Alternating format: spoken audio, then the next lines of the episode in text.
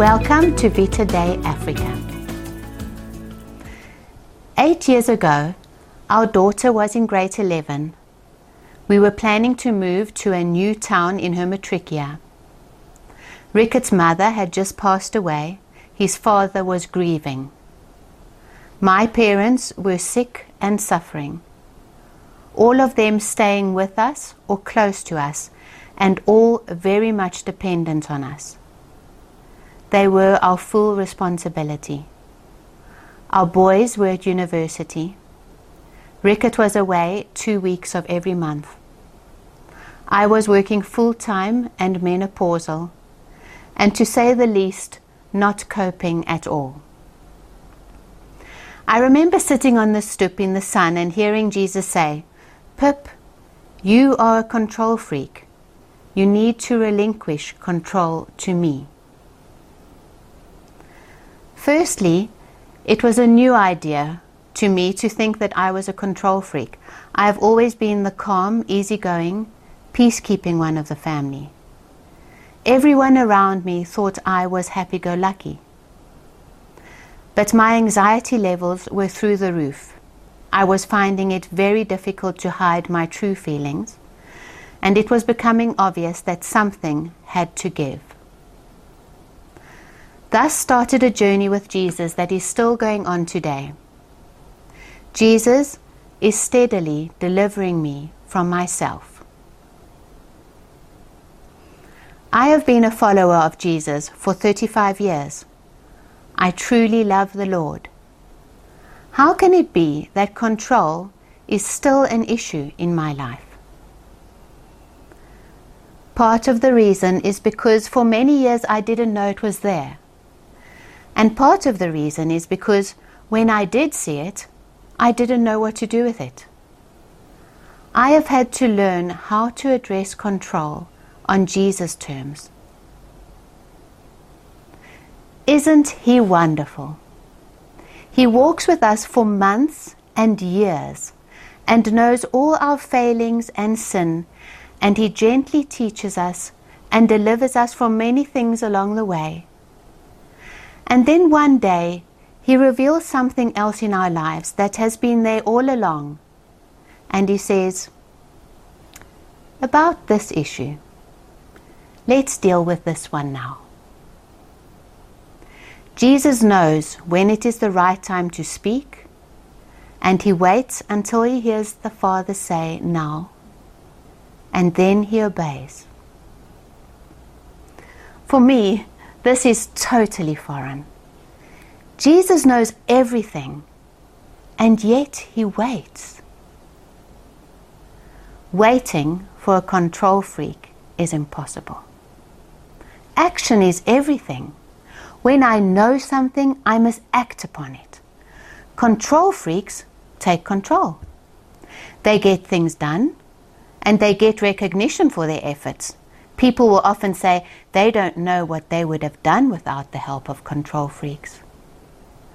And let's be honest, it's lovely to be needed. Things get hairy when Jesus says wait, and the control freak in me says never. That's where I begin to get stressed. There's a tension between what my whole person demands and what my Lord commands.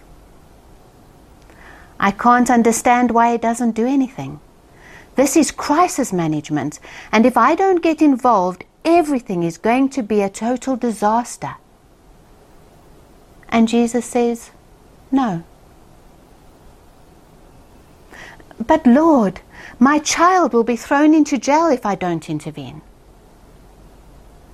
What if my husband dies without the Lord and I haven't done everything in my power to convince him to repent? If I don't supervise my parents' old age plans, they will become destitute and filthy and malnourished.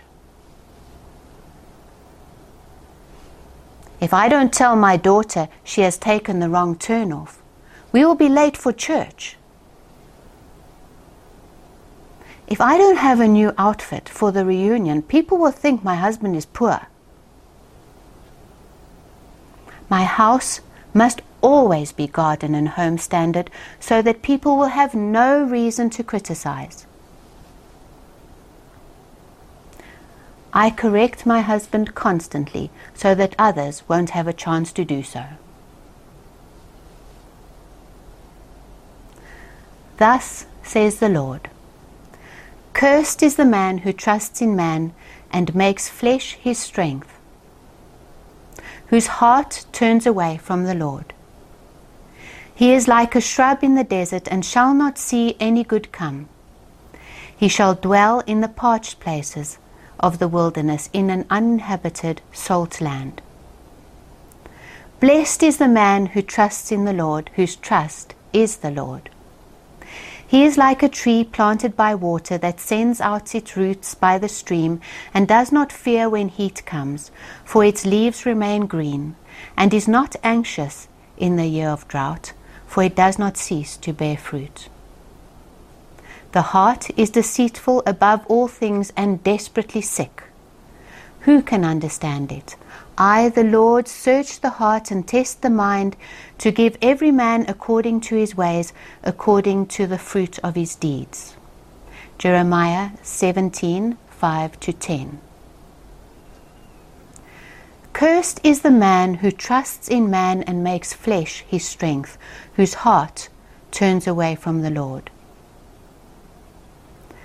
Trust in man, myself and my own opinions included, opposes trust in God. When we place our trust in man, our hearts have already turned away from the Lord. Jesus said we cannot serve two masters because we will love the one and hate the other. He was speaking about money, but the statement is true in general. Money represents the provision of the flesh as opposed to the provision of God.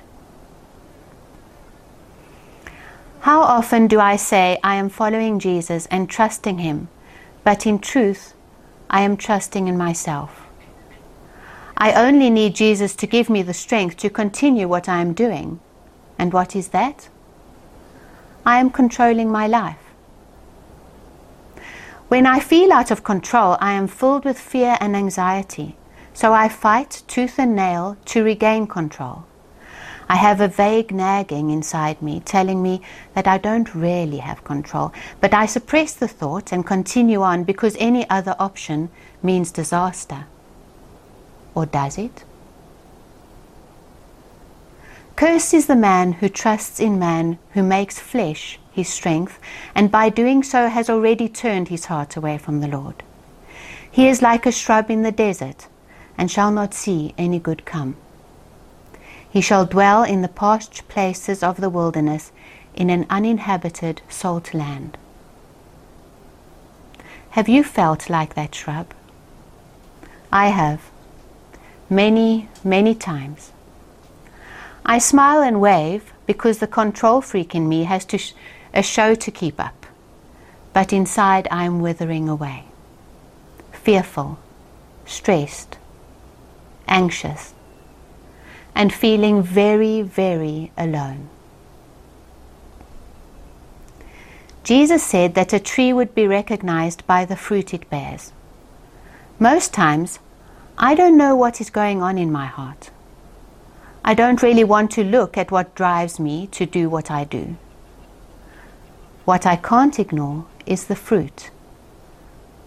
When the fruit is bad, I may not always know what is wrong, but I do know something is wrong.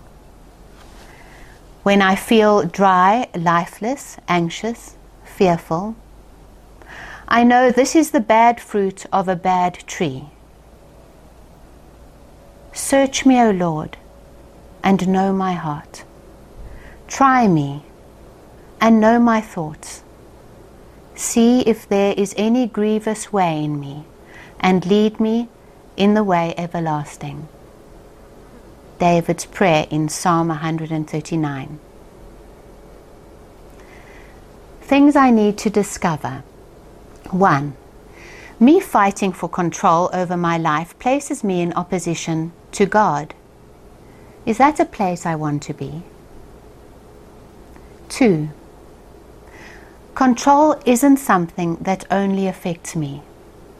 In order to keep control of my life, I have to control other people too. That means I sin against the people I love and those who I fight so hard to protect. 3. I don't need to merely change my actions. I need a change of heart. Only Jesus can bring about that depth of change. The one who knows my every thought, he can change my heart if I let him. He waits until I ask him. He waits. 4. Control freaks find themselves saying, Okay, now I see this and I will fix it. I will no longer control. What we find so hard to understand is that me trying to change myself is still me being in control. I need to get to the point where I say, Lord Jesus, there is no hope in me changing myself. I have tried and failed. I have hurt myself and hurt my loved ones. I have turned my heart away from you and I have tasted the fruit of my rebellion. I am lost and broken. I repent of my evil heart. I repent of my incessant need to be in control. I fall on my knees before your throne of grace and mercy. Change my heart, O God. Make me ever new. Change my heart, O God. May I be like you. 5. Once we have come to God in repentance and He has touched us, we now need to continue studying Him and His ways. Jesus said, I and only I am the way, the truth, and the life. We need to learn from Him. Come to me, all who labor and are heavy laden, and I will give you rest. Take my yoke upon you and learn from me, for I am gentle and lowly in heart, and you will find rest for your souls. For my yoke is easy and my burden is light. For thus says the Lord God, the Holy One of Israel In returning and rest you shall be saved, in quietness and in trust shall be your strength. But you were unwilling. You said, No, we will flee upon horses. Therefore, you shall flee away. And we will ride upon swift steeds. Therefore, your pursuers shall be swift. A thousand shall flee at the threat of one. At the threat of five, you shall flee, till you are left like a flagstaff on the top of a mountain, like a signal on a hill. Therefore, the Lord waits to be gracious to you, and therefore he exalts himself to show mercy to you. For the Lord is a God of justice. Blessed are those who wait for him. For a people shall dwell in Zion in Jerusalem. You shall weep no more. He will surely be gracious to you at the sound of your cry. As soon as he hears it, he answers you. And though the Lord gives you the bread of adversity and the water of affliction, yet your teacher will not hide himself any more, but your eyes shall see your teacher, and your ears shall hear a word behind you saying, This is the way, walk in it, when you turn to the right or when you turn to the left. Then you will defile your carved idols, overlaid with silver, and your gold plated metal images. You will scatter them as unclean things. You will say to them, Begone. And he will give rain for the seed with which you sow the ground, and bread, the produce of the ground, with which which will be rich and plenteous. Isaiah 30, 15 to 22. This scripture has taught me so much about how God works. He offers salvation, but it is on His terms. In returning and rest you shall be saved. In quietness and in trust shall be your strength. But you were unwilling, and you said no. Returning from where? From my own ways. I need to return to the God of my salvation, and I need to rest in Him. All my striving is for naught. He alone can save. Being quiet before Him in total trust, therein lies my strength. Quietness and trust are both very difficult for a control freak. Test yourself. Think of the last big crisis you have experienced. If you are a follower of Christ, you probably prayed hard about the issue. You explained to the Lord all the implications of the situation. You spent hours going through every aspect from every angle, and you came up with a plan. In all honesty, was there a moment where you sat quietly, waiting confidently for the Lord's input? Could you thank Him for His full control over the situation and trust Him to work it out? Or did you say, I have a plan, I will do it my way? When we refuse, God, refuse God's salvation, He lets us experience the consequence of our choice. He doesn't say, Oh, shame, poor child, we can't let you suffer. God allows us to feel the anguish of a life lived without Him, so that we will realize the fullness of hopelessness when we are left like a flagstaff on the top of a mountain. Think of Jesus' parable of the prodigal son. The father gave his son what he demanded, and then he let his son go. And then the father waited. He waited for his son to return. The father knew his son was heading out into disaster, but he knew it was his son's choice, and he waited for his return. And when he saw his son in the distance, the father ran. The scripture in Isaiah 30 says, he will surely be gracious to you at the sound of your cry.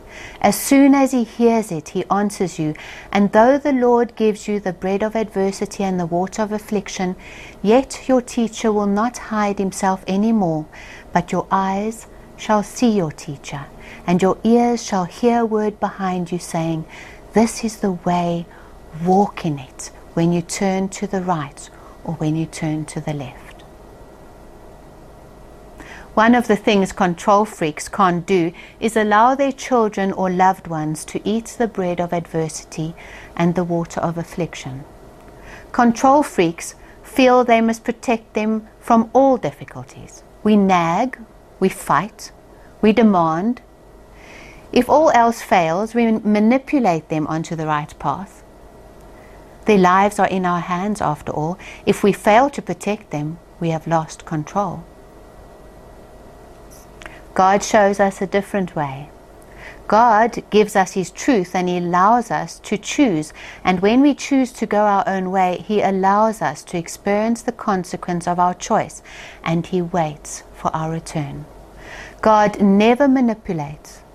God never says, I told you so. Those are the ugly tactics of control freaks. When we repent of our sin, we receive His full forgiveness, and then we learn to walk on this new and foreign road called submission. Isaiah 30:22 says, "Then you will defile your carved idols overlaid with silver and your gold-plated metal images. You will scatter them as unclean things. You will say to them, Be gone." Control is an idol. We can decorate it with silver or gold and think it is a desirable thing, or we can downplay it by saying it is natural and so in some way acceptable to God. But He will bring us to the point where we see it for what it is. It is undesirable, unclean, and evil, and we must make no place for it in our lives. But put on the Lord Jesus Christ and make no provision for the flesh to gratify its desires. Romans 13, verse 14. Control keeps my eyes focused on myself, how I present, how I succeed, how I achieve, how I measure up. With myself at the center of my life, I am always full of fear because deep down in my DNA, I know I can never be good enough. Submission means I focus on the only one who is good enough the only one who is worthy, the only beloved Son of God, Jesus Christ, the Lord. Submission brings freedom from fear because it is not I who lives anymore, but Christ who lives in me. It is no longer my achievements or failures that count, but His Lordship that overshadows all. Instead of feeling insignificant, I now feel secure. It's not about me. It's all about Him. Now, when I am anxious about a loved one, I can step back and thank Jesus that He is in control. I can thank Him that He is using this situation to teach me more about Him and His ways. I can command my inward being to be still and to wait on the Lord. I can wait quietly and confidently for the Lord of my salvation to work what for me is impossible. I still have this war inside me between my own will to control and submission to God's will and way.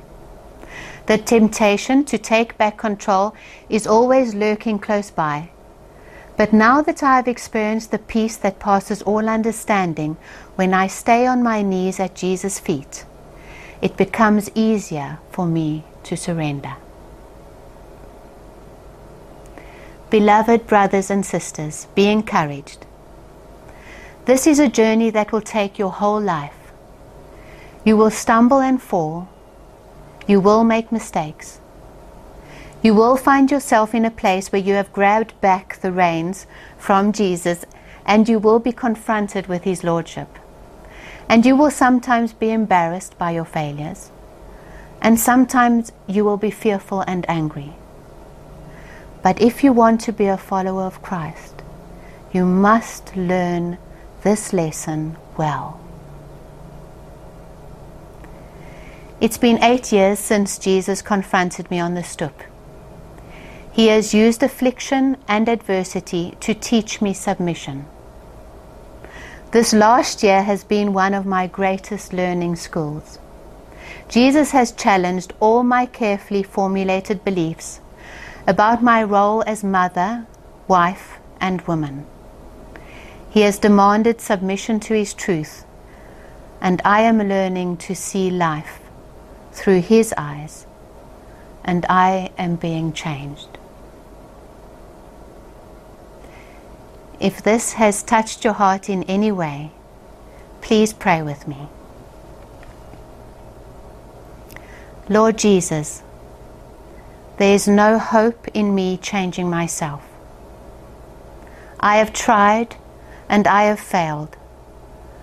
I have hurt myself and hurt my loved ones. I have turned my heart away from you and I have tasted the fruit of my rebellion. I am lost and I am broken. I repent of my evil heart. I repent of my incessant need to be in control.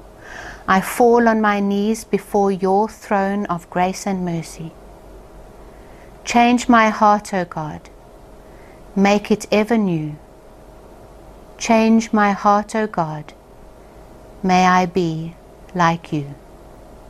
Amen. Love.